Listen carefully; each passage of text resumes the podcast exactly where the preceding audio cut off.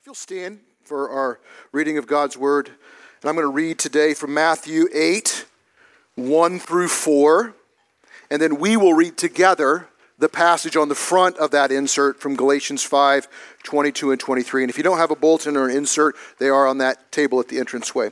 Hear God's word from Matthew 8. Then Jesus, when Jesus came down from the mountain, great crowds followed him. And behold, a leper came to him and knelt before him, saying, Lord, if you will, you can make me clean.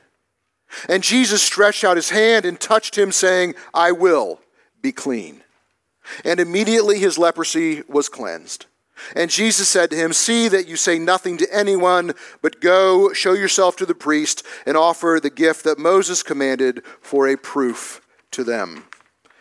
And then the passage we've been sort of jumping off of for the last few weeks, and will continue this passage known as the fruit of the Spirit. Galatians 5 22 and 23. Would you read that with me? But the fruit of the Spirit is love, joy, peace, patience, kindness, goodness faithfulness, gentleness, self control. Against such things there is no law. All right, you may be seated.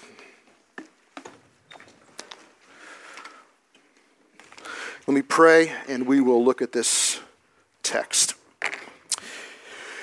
Lord, we thank you for your word. Thank you for this Thanksgiving week that many of us in our lives have many things about which to be thankful, but we are mindful that some among us and some in our own families and people we know are struggling to have things for which they're thankful.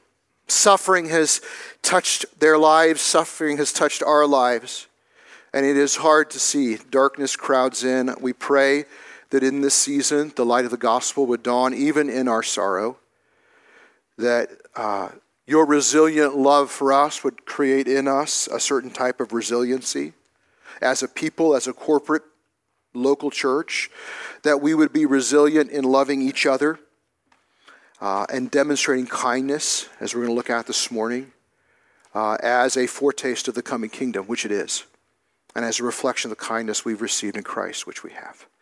So open our eyes now. We are disinclined sometimes to speak clearly unable to speak clearly sometimes. Sometimes it's easy not to hear clearly, especially things that are challenging. I pray, Holy Spirit, that you would clear all that away. Help us to see, understand, and know you better. In Christ's name, amen. This passage I just read, Jesus, with a heart of kindness, seeks the true welfare of a man who's an outcast, who's broken down, who's suffering. And uh, that kind of welfare seeking is what Jesus has done to us and for us. One of the, often considered one of the best novels of all time is Victor Hugo's novel. And I got to say this first. Some, there are some French speakers among us. I am not that. Please do not judge what I'm about to say, okay? Um, you can correct me if you want later, but it won't make any difference. I'll say it the next service, I'll say it the same wrong way, probably. Uh, the novel Les Mis, Les Miserables, Les Miserables, probably if you're French.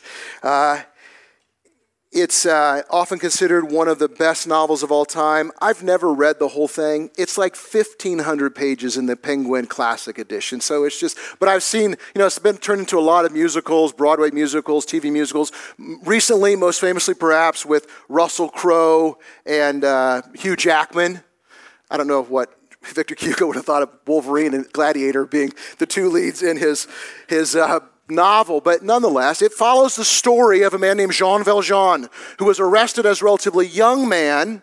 Is set in, in uh, 19th century France in a lot of upheaval. He's arrested because he steals a loaf of bread for his sister and her starving children. And for the, uh, the punishment for stealing a loaf of bread in the novel's quite oppressive system was five years in jail. And the story, the, the, under, the subtext of the story is the unjust social structures of which there were and are. Five years in jail, and during that time, uh, Jean Valjean tries to escape and he gets caught. And any, anyway, he ends up spending 19 or 20 years in prison as a result of stealing this bread. And he, in that time, he, be, he changes. He becomes a hardened man. He lives in an increasingly small and bitter and mean world filled with himself and his own desires. He becomes a hardened criminal. And the antagonist in the story, Inspector Jobert, Javert, uh, played by Russell Crowe, uh, is the antagonist. And when Valjean is released from prison, he says, Jean Valjean, you will never change. People like you never change. You're, you're a criminal, and you will always be a criminal, and you will end up back here one day. And when uh, he's finally released, Jean Valjean is a different man than he went in. He's unpleasant, he's hardened, he's ruthless. And a kindly, he gets out, and a kindly Catholic bishop, Bishop um, Myriel, takes pity on him and brings him into his house. And you, may, you guys may know this story, but um, I encourage you at least to watch the musical. Maybe you can find a better one than Hugh Jackman. But uh, Bishop Myriel takes him into his house. Bishop Myriel is, an, is a poor Catholic bishop he has just a little bit of wealth wrapped up in two silver candlesticks and two silver plates. And Jean Valjean notices this. And one day in the middle of the night, Jean Valjean leaves and steals the silver plates, half of all of the bishop's wealth. And he goes off into the night um, the one thing Valjean's not very good at is being a criminal, and he gets caught again by the police. They recognize the silver. They bring him back to the bishop and say, Bishop Myriel, we have found the man who stole your silver. And Bishop Myriel understands what's going to happen if he says, Yes, you stole my silver. Jean Valjean will spend the rest of his life in prison and die there. And the bishop says, Oh, he didn't steal that. I gave it to him.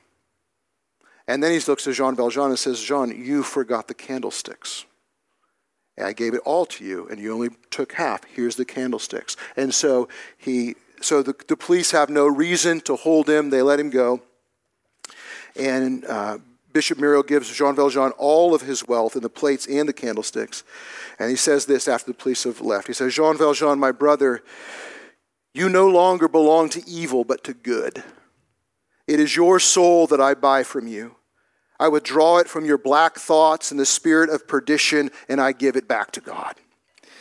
So, and then the next, in the book, I haven't got to the end of the book, but the, in the book, usually not captioned to play for length of time, uh, Jean Valjean has a crisis because grace is offensive to him. It doesn't fit his worldview. He's become this calmly hardened criminal who just creates, does criminal acts without thinking about it. And in the next chapter of the book, we have these words There came over Valjean a strange emotion, opposed to the hardness that he had acquired during the 20 years in prison. He perceived with dismay that that frightful calm which the injustice of his misfortune had conferred upon him was giving way.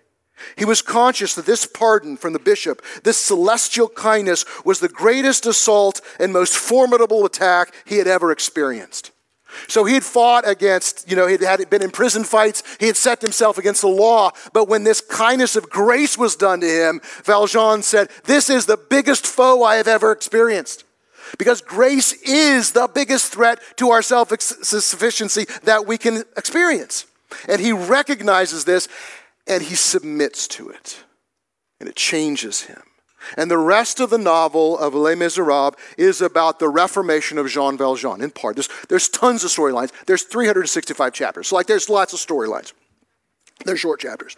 Um, he becomes a champion for other people. He becomes a champion for the downtrodden. He becomes a reformer. He starts a factory and employs many people. He's very popular. He even becomes a mayor of this small French town. And he's changed by this single act of kindness.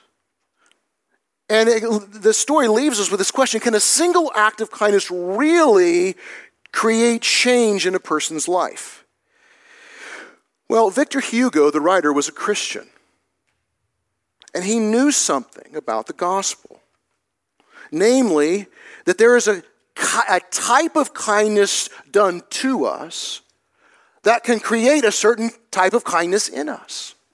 There's a kindness done to us that creates a type of kindness in us and through us, and that's essentially the bigger story of the gospel. What we're driving at today, and this is on the in, in your insert on the top left in red, as we continue to make our way through this ninefold description of the fruit of the Spirit, is that kindness is cultivated in us as we grasp the kindness of Jesus to us.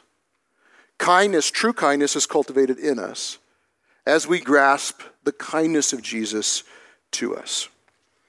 And so we're looking at kindness today, which is different than we have an English word we use sort of for kind as nice. That just doesn't capture it, frankly. Nice is too soft. Kindness is rugged, it is strong. But before we look at kindness, we're halfway through this ninefold description of the fruit of the Spirit. And I just want to step back and remind ourselves of what's happening as the Spirit bears fruit in and through us. And by the way, this isn't exhaustive. This these ninefold description. Uh, there's there's more, right? Spirit's doing more than just these nine things. Like thankfulness isn't mentioned in here. Humility, forgiveness. There's more things, but but these nine are what we're looking at. And we've said it's, we're not just becoming more loving or joyful or peaceful or patient. Taylor preached a very weighty sermon on patience last week. I heard about the patience sermon. I wasn't here, but I heard about it. And then I listened to it, and in God's providence, I listened to it on the way to Costco. And then Costco, Thanksgiving is hitting Costco, and the checkout line starts in the meat department. If you know anything about Costco, you're like, I'm so thankful I listened to that. But it's not just about acquiring these singular moral virtues, bring it into our life. More peace, more patience, more kindness, more goodness, more gentleness, more faithfulness, more self control. What is being cultivated in you, friend, Christian, through the Spirit? Let's look at John 15. We're going to step, this is a sort of a review before we get into kindness. Jesus writes in John 15, and this is in your insert. He writes, I am the true vine. As the branch cannot bear fruit by itself unless it abides in the vine, neither can you unless you abide in me. I am the vine, you are the branches. Whoever abides in me and I in him, he it is that bears much fruit, for apart from me, you can do nothing. Here's the picture. If we are in Christ by faith, we have a connection to him as a branch to a vine. Now, we have to get back in the ancient Near East mindset that it's a picture of a probably a grapevine, but it, you have the vine, which is the main life giving source of the plant, and a little branch that comes off it, and what's connected to the branch is the fruit. So in our word, world, branch for trees is big. Think of small. Branch is small coming off the vine, and the, the fruit is attached to the branch. All this is saying is that you and I aren't the source of anything, but we're connected to the one who is. If in Christ by faith, we're connected to Jesus and his life flows in us, to us, and through us out into the world. As we, as it says here, abide in him or remain in him or stay in him. That means as we constantly trust him, as we stay close through ongoing repentance. I said at the beginning of the service the requirement of meeting Jesus and receiving from him is lack and need. We repent, right? We say, Lord, I have lack and you have fullness and I come to you. This is return over and over and over again. This is a means of abiding in him. As we nurture that relationship, as we do that, his life actually flows in us, to us, and through us.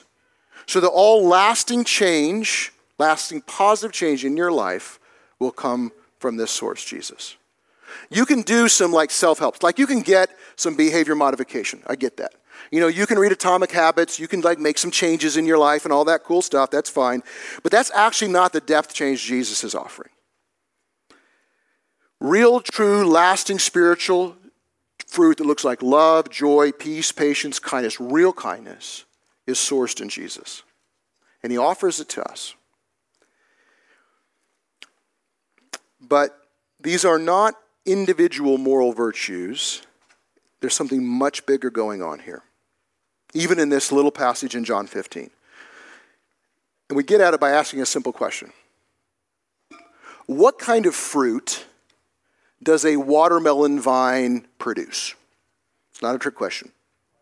Watermelon.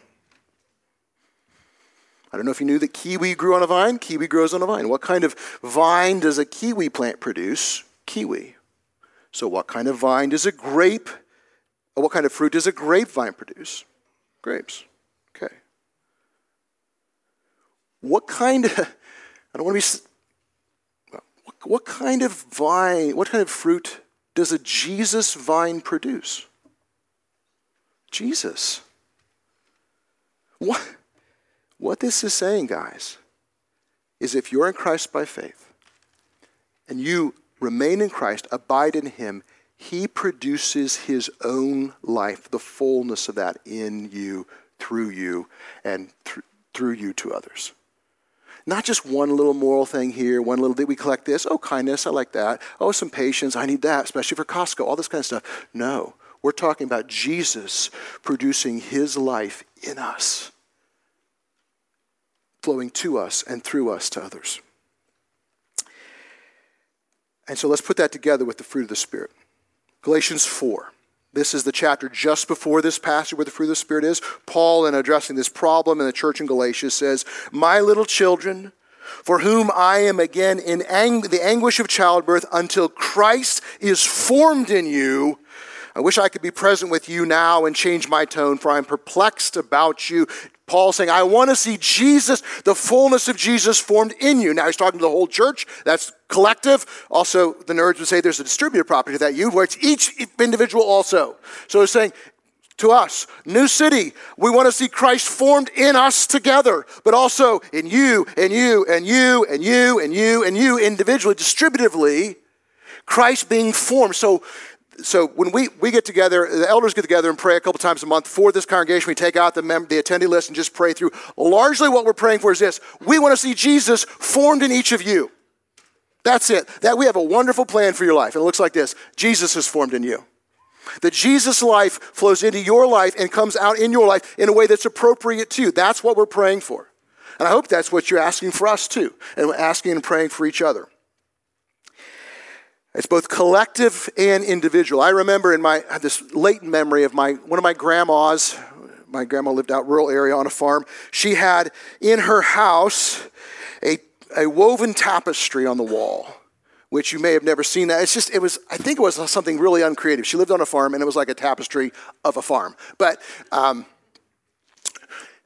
it's what she had. So a tapestry is that you have these vertical threads in, in yarn, but then I think that's the warp, and the weft goes uh, horizontally. And there's there's different colors of yarn. So there's eight, ten different colors of yarn or thread, and it's woven through. And each different color is used to make a different shape or whatever. And the, so the threads of different colors all kind of bump up against each other and in the back they're all tied and knotted together and it's all kind of jumbled and but and it, so up up close uh, it can look confusing and uneven, imperfect, messy, but all these threads are of different colors are woven together. But as you step back, what emerges is a picture. Even though up close you're like, I don't know, it looks kind of messy. What emerges is a picture. I think a way to think about the fruit of the Spirit and the life of Christ in it is this. Oh, that ninefold description, just consider that nine different colors of thread woven into your life. Up close, I know it looks messy. It looks messy in mine too. It's uneven, it's imperfect. But as you step back, a picture begins to emerge in your life. And that is the picture of Jesus actually living in you and through you. And it takes time. It takes time and it's messy. God is about process, if you haven't noticed. I was reading a book this week, and the author just mentioned that, you know, whether you believe that creation happened in six days of 24 hours or six billion years, I don't really care what you believe. Either way, God wasn't limited. God could have done it like that, right? He didn't need six days. He takes time to even to make beautiful, perfect things.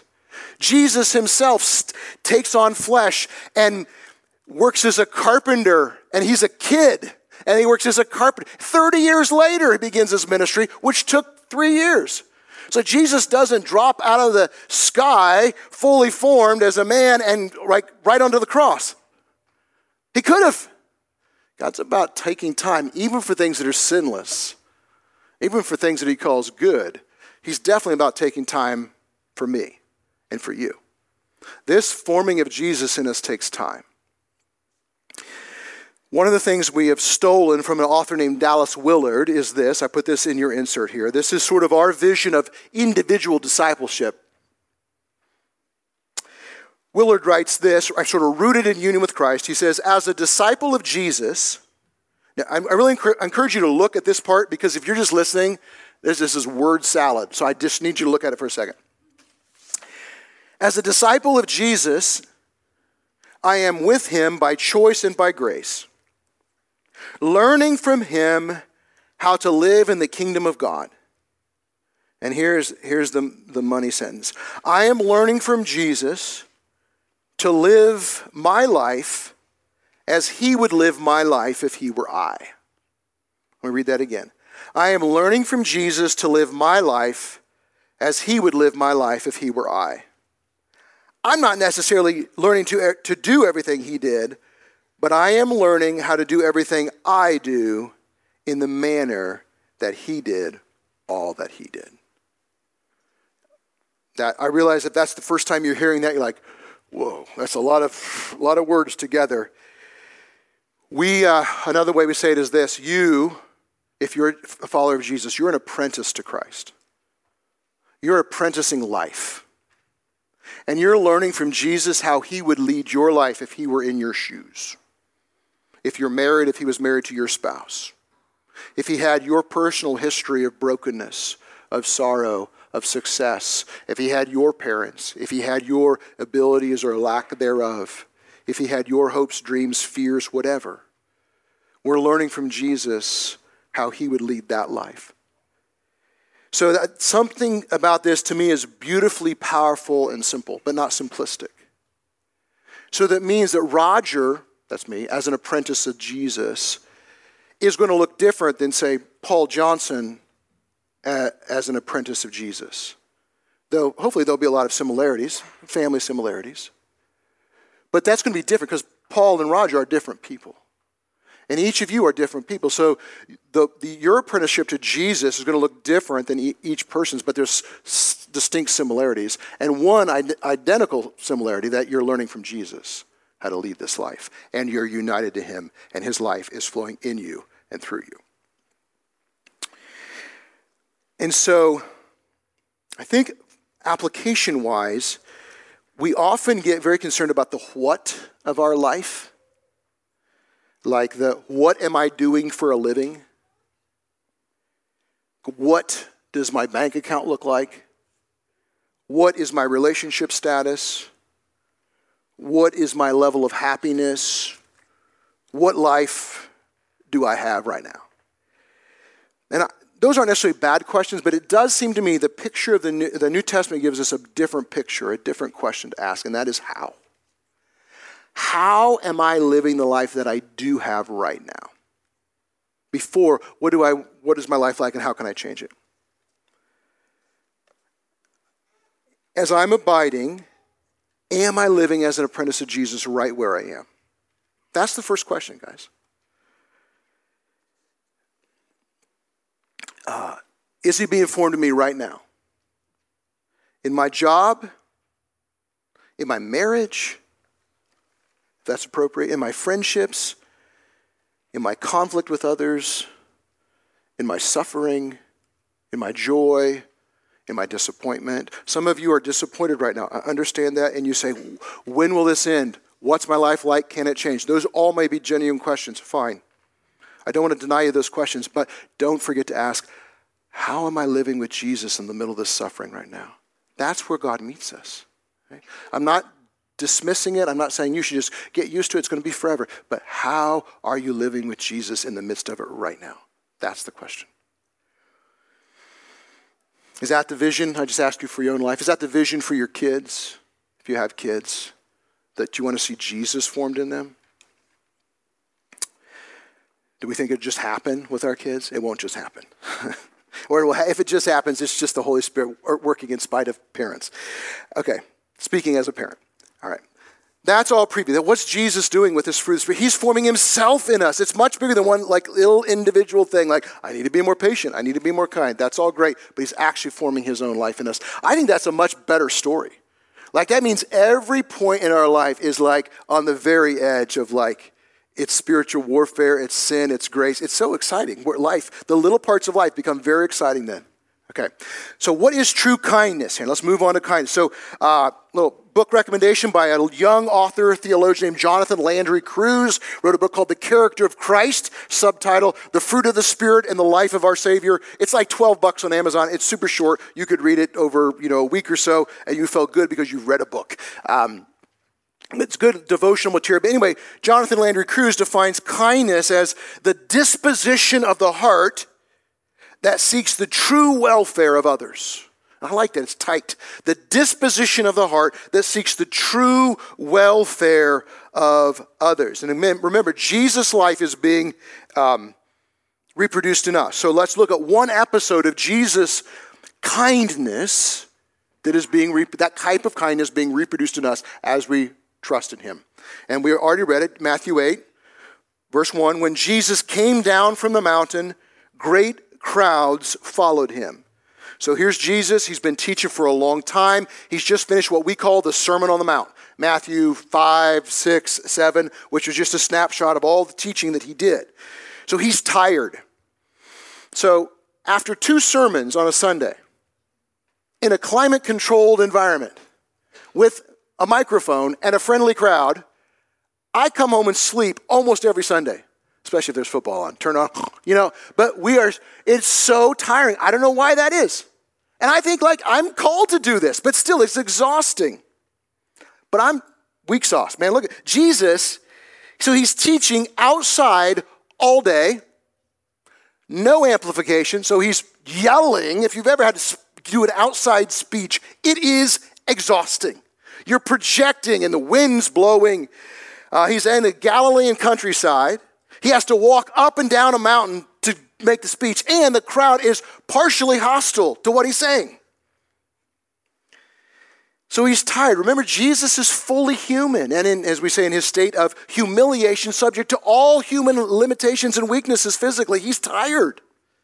How do you act when you're tired?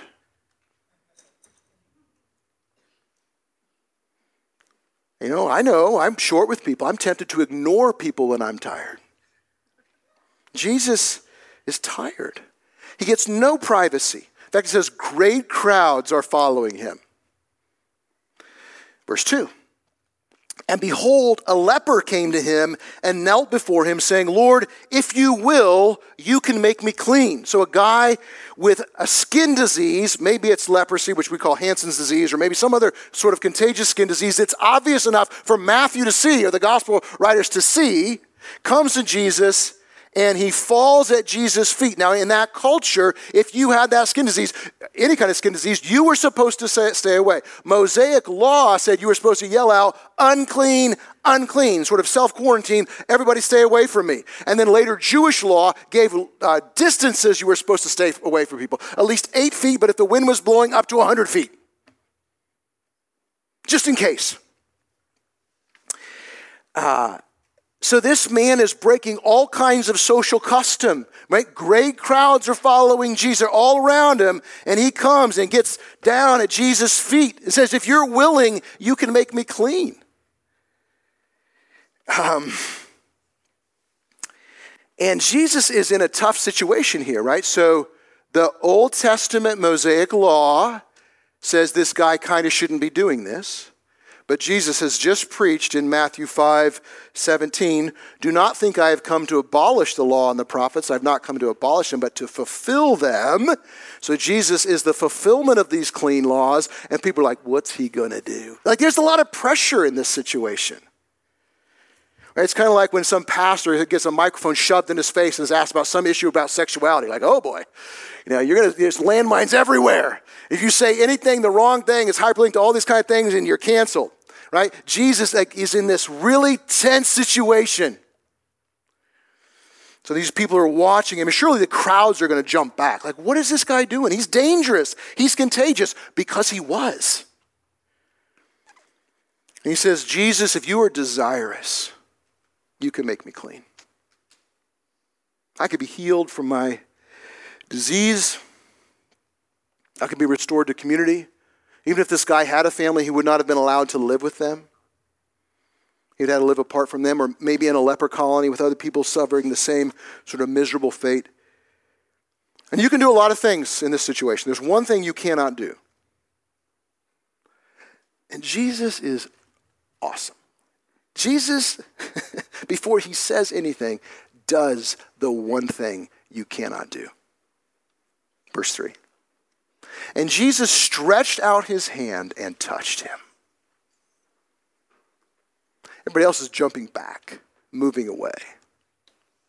Jesus reached out his hand and touches him and said, I will be clean. And this is, it's not a great translation in English. Not, you know, it's not, Jesus is not saying, fine, I'm willing, be clean, cleansed. It's the word for desire. I desire you to be cleansed. But he does what he, he, he gives this man what he actually needs first, which is human contact. He touches him. Risk being uh, described himself as unclean because he touched this unclean man. I'm sure he hadn't been touched for a long time. He sees what he needs, he sees what true welfare is, and he gives it to him. And immediately his leprosy was cleansed. And Jesus said to him, See that you say nothing to anyone, but go, show yourself to the priest, and offer the gift that Moses commanded for proof to them. There's tons of stuff wrapped in here, but he just wants him restored to society. He seeks his actual welfare at his, the cost, of his own personal cost. And then we're not going to read it. Just there's a he interacts with a Roman centurion who's not a Jewish man but has some belief in Jesus of some kind and comes and says, "Can you heal my servant?" And he does. And then he heals Peter's mother-in-law, uh, you know, a, a relative of one of his disciples. So what we see is Jesus being lavishly generous in his kindness. So, kindness here is the giving of ourselves for the true welfare of others. Not in a compulsory way, like I have to do this. I'm guilted into it by my pastor or my friends or some commercial I watched. Not in a gratuitous way, that would be to get something from it, like to get payback or to get accolades from the right people. It's like doing something out of the goodness of your heart and then posting about it on social media. Doesn't count. this is not kindness, it's self aggrandizement. Not for a feeling of superiority over others who don't act that way. I'm the kind of Christian who does this. Sorry for you Christians who don't do that. Well, guess what? You're not doing it either. um, not for a sense of superiority over the person we are serving, Oh, you poor rabble, let me come and help you, that sort of thing. And not in a complaining way, but in a way that says, I want to, even though I am tired and pressured and busy, and even if it costs me a lot. It's a disposition of the heart. How is this developed? Well, it's developed in our actual life First, where is it developed? It's developed in our actual life, where we are actually apprenticing Jesus. It looks different for each of us, perhaps. It, it, it, actually is developed with our neighbor. Who is your neighbor? Your physical neighbor. Walk out your door, look across the street. Who is that person? Look to your left, look to your right. That's where it starts. I don't know who that person is. Step one knock on your neighbor's door this afternoon, take them some cookies. Um, your team member at work. That's who it starts with. It starts with our own family, our own children, our own in laws. It starts with our own spouse, if you're married. Our own street, our own city. Right there. That's where we apprentice Jesus. It's not a theoretical reality, it's right where we are. In the middle of our own prejudices, our sins, our fears, our opportunities. Working with our own abilities. You know, uh, this, we live in such a weird world when it comes to men and women issues. I've got two boys, and I've, I've always encouraged my boys to be physically strong. Why? So they can serve other people. Like what? Of course. You want to be strong. Develop skills and competencies in all areas that you can have competency in. So you can actually be kind to other people and use your skill, use your ability, use your money, use your physical ability, use your brains to serve other people. Why not be as competent as we can be as long as it's not idolatry? Use our creativity to serve other people, of course. Right, right where we are in your life. That's where you get to apprentice Jesus. So, my hunch is that most of us like these sort of ideas but find it hard to come by. Like, I'd like that, but man, I'm so busy. Um, I'm so tired, so pressured, so lacking resources. How, so, how is this developed? What's, how is it cultivated? Now, we can take a law pathway, which looks something like this. People like me are really good about uh, of doing this sort of thing. We're called preachers, right? Um, I could talk about how we want to be kind to people, but are too busy and then point out how we can make time for the next Netflix series or a Colts game or a kid's sport. But that's not gospel. Um, I can talk about how we're too resource tight to really help, and I'd like to help, but man, I, it's really tight because we are going on vacation, and I got to get the new iPhone, and my new shoes just cost this much, right? Um, that's not the gospel either. That's not how actual kindness is developed. How is kindness cultivated in our life? Jean Valjean, that's how. We are not first dispensers of kindness, we are receivers of kindness. How is true kindness from the heart developed in our life toward other people? We must see, open our eyes to, gaze at, grasp, regrasp, meditate, return to, enjoy, delight in the kindness of God Himself to us. That's how. How else? There is no other way. Turn to the back of your insert if you would. Just in closing here, I'm going to quickly just move through a couple of passages.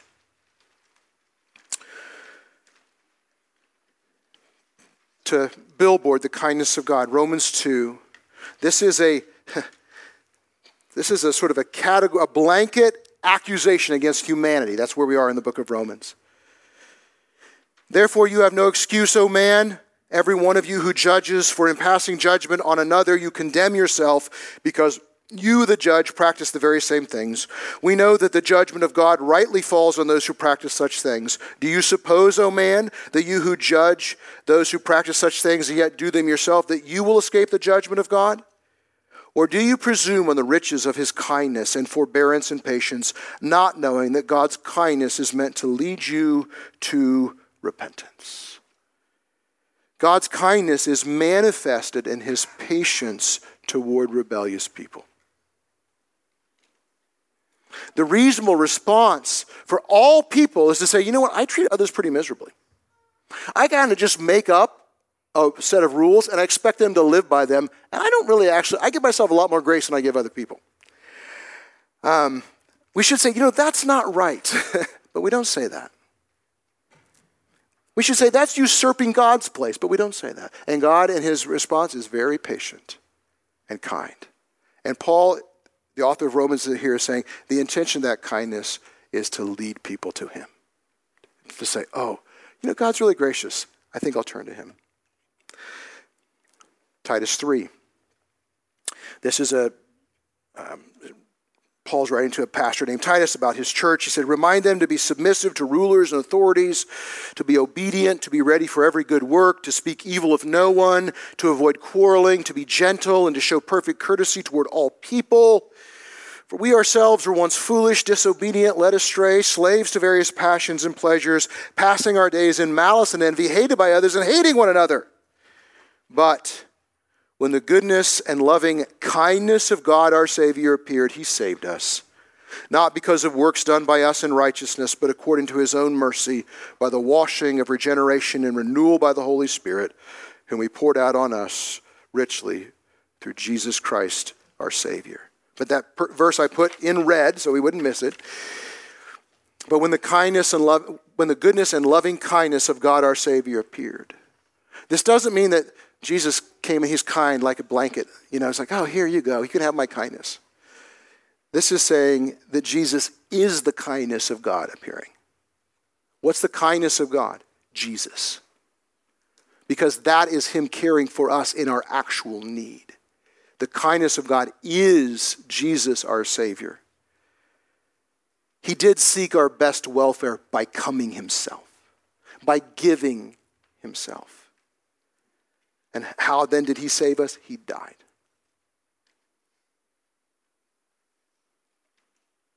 Not because of works done in righteousness, but by one re- because of one reason his mercy. That's what he's done in the past. But this is one of the most remarkable verses to me in the New Testament. It's back in your insert, Ephesians 2.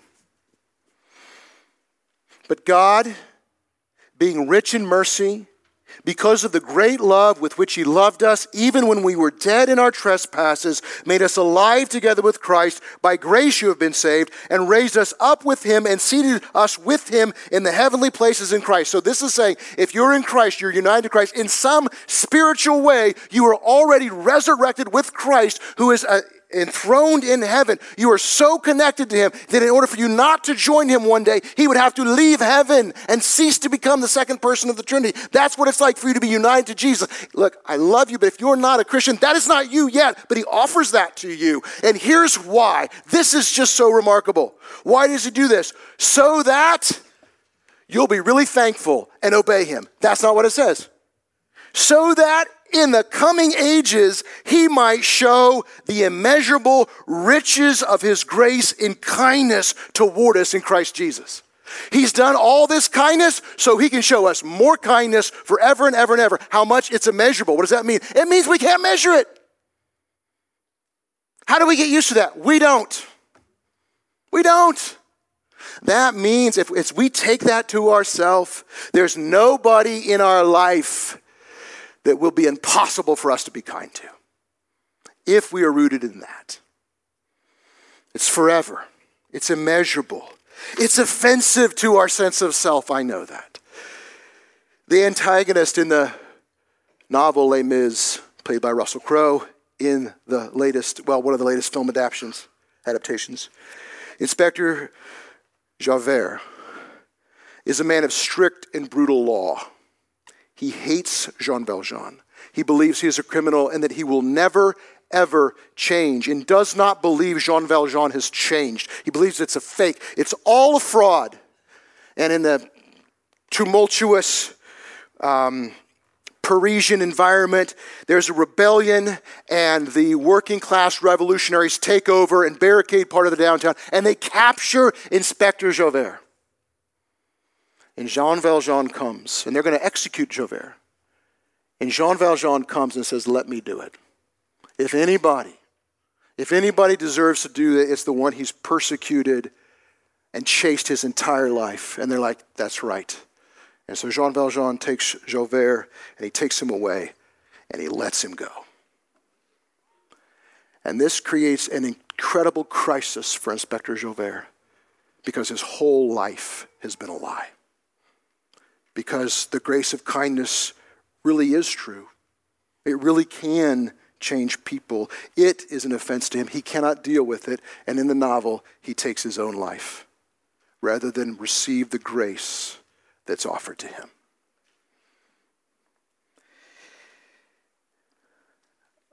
We live in a world that is often unkind. I mean, we have news outlets. I don't want to be unkind in my judgment here. They seem committed to 24 hours of unkindness to other groups.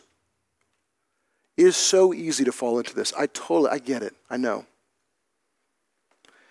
And I can barely work this out in my own apprenticeship with Jesus, so I don't have a lot of plans for yours. When we treat people based on what they need rather than what we think they've earned from us, when we treat people as those made in the image of God based on what they need, not on what we think we, they've earned, we are acting suspiciously like Jesus. When we treat people based on what they actually need, what they actually need, rather than what we think they have earned from us, we are treating people suspiciously like we ourselves have been treated. Grace is an assault on our self sufficiency. And like Javert, we tend in our self sufficiency to push that away. What does Jesus do? When we push that away in his kindness, he pushes right back. He says, I'm coming for you. If you're in me, I'm coming for you and I'm not letting you go. And I press it on you and press it on you and press it on you. And one of the ways we have this pressed up on us each week is we come to the table. This, friends, what's represented here, the, the blood and body of Christ, is pictures the strength we have and the kindness to us that, eh, to turn around and love those in our life well and apprentice Jesus in that. If you're in Christ by faith, I want to invite you to come to this table in a moment and come and take. It is for you, it is Jesus for you.